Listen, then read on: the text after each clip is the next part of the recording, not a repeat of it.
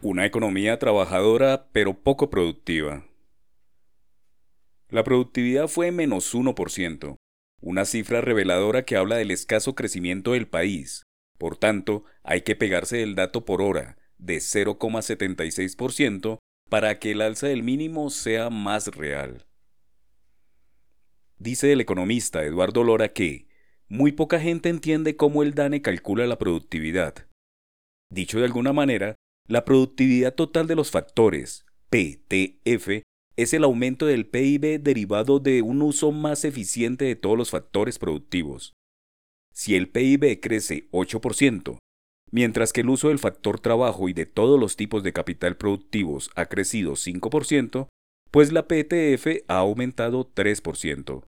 Lora concluye que, es bien difícil hacer este cálculo en la práctica porque no es obvio cómo se mide el uso de todos los tipos de capital.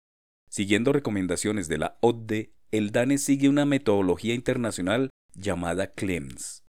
Pero la misma OCDE reconoce que los cálculos son muy susceptibles a los supuestos y se prestan a diversas interpretaciones. De ahí que a menudo haya resultados tan poco intuitivos.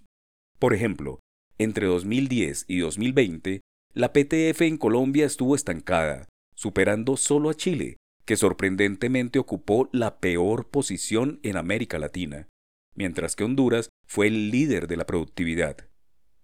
En Colombia, desde 2010, han tenido aumentos de la PTF los sectores de agricultura, transporte, servicios comunitarios y comercio.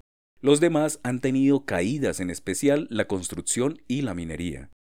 En 2021, la PTF aportó apenas 0,6% al crecimiento económico, en 2022 muy alto gracias a la fuerte recuperación.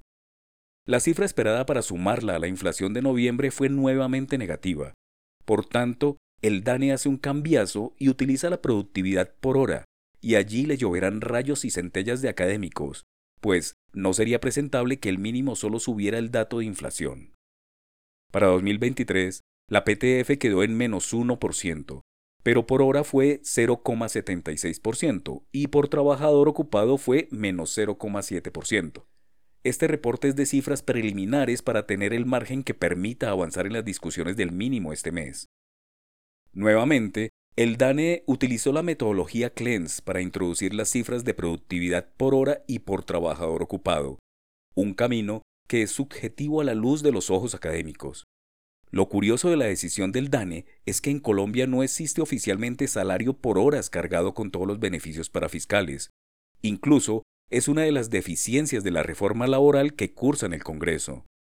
Dice la directora del DANE, Piedad Urdinola, que técnicamente es recomendable usar el dato por hora, es decir, el que está en positivo. De tal manera que si nos quedáramos en el pasado y la mesa termina cogiendo la PTF, tendría que tomar la decisión pensando en que hay un valor negativo. Pero si toma la técnicamente recomendable, que es la productividad laboral por hora, está en positivo. Mejor dicho, el DANE está cuadrando las cifras para subir el mínimo de manera irreal, golpeando a los generadores de empleo.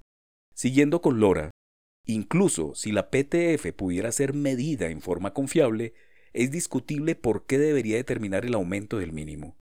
Como lo indica su nombre, la PTF tiene en cuenta todos los factores, no solo el trabajo formal, que es directamente afectado por el salario mínimo. ¿Por qué no mejor usar la productividad del empleo formal? Pero hay otro problema.